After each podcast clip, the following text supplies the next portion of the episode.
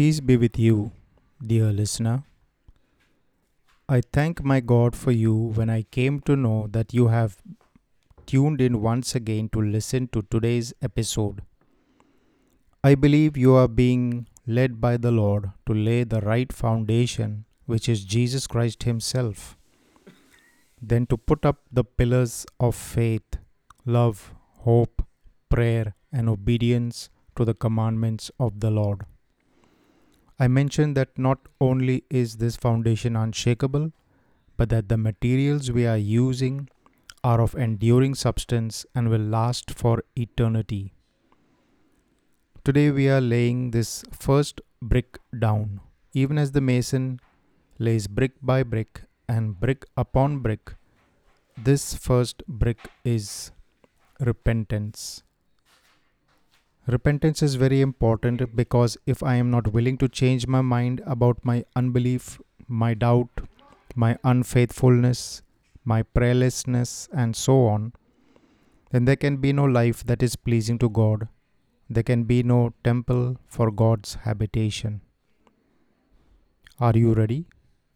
Are you willing to repent, which means to change your mind? This is the first command from the Lord. Repentance is not just feeling sorry and crying about what you did or what someone did to you. Repentance is not an intention to change. True repentance is change of mind and it bears fruit. The fruit of repentance is a changed mind that shows in changed behavior, language, or priorities. Let me tell you a story to illustrate. There was a man who had two sons. The younger son came to his father and said unto the father, Father, give me the share that falls to me of what there is. And the father divided unto them the living.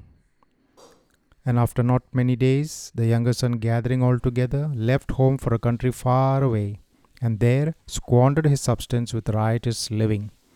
When he had spent all, there arose a mighty famine throughout that country and he began to be in want. And he went his way and joined himself unto one of the citizens of that country, who sent him into his fields to feed the swine. This prodigal son used to long to be filled with the pods which the swine were eating, and no man was giving unto him. But coming to himself, he said, How many hired servants of my father have bread enough and to spare, whereas I with famine here am perishing. I will arise and go unto my father, and will say unto him, Father, I have sinned against heaven and before you. No longer am I worthy to be called a son of thine. Make me as one of your hired servants. And he arose and came unto his own father. Are you in a situation that needs true repentance? Just as this prodigal son did? Here we can see that the young man did not sit and just cry about his situation. He also did not complain to anyone else. He didn't just express an intention to return to his father. But when he realized that his situation was not getting better and that the situation in his father's house was much better than what he was in, he arose and came unto his own father. This step of actually arising and coming to his father is what completes the process of repentance. If he had sat there and just thought about all of this and did not arise and come to his father, he would have gotten sick or died of hunger. I do not know what situation you are in specifically, but I know that we all are under lockdown at different levels.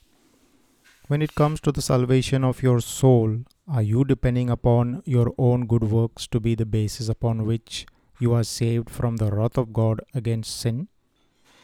You cannot really depend on your good works to do that. Why not? Because good works do not deal with the real issue. Good works are only like a garment that covers. If good works could save our souls, then there would ha- not have been any necessity for Jesus to die in our place to appease God. Another point that calls for repentance is believing a false God. There are many false gods. In the country I live in, people are pluralistic. They believe in more than one God. But the scriptures make it clear through revelation God Himself gave there is no other God but the Lord. That one Lord reveals Himself in the person of Jesus. God has been good to you.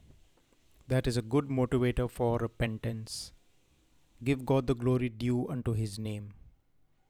Turn from false gods and from depending upon good works for salvation. Change your mind today. Turn to the one who is, who was, and who is to come. Some information about the unshakable foundation is in episode 1 and 2. Thank you for listening to this episode. I look forward to meeting you again in the next episode.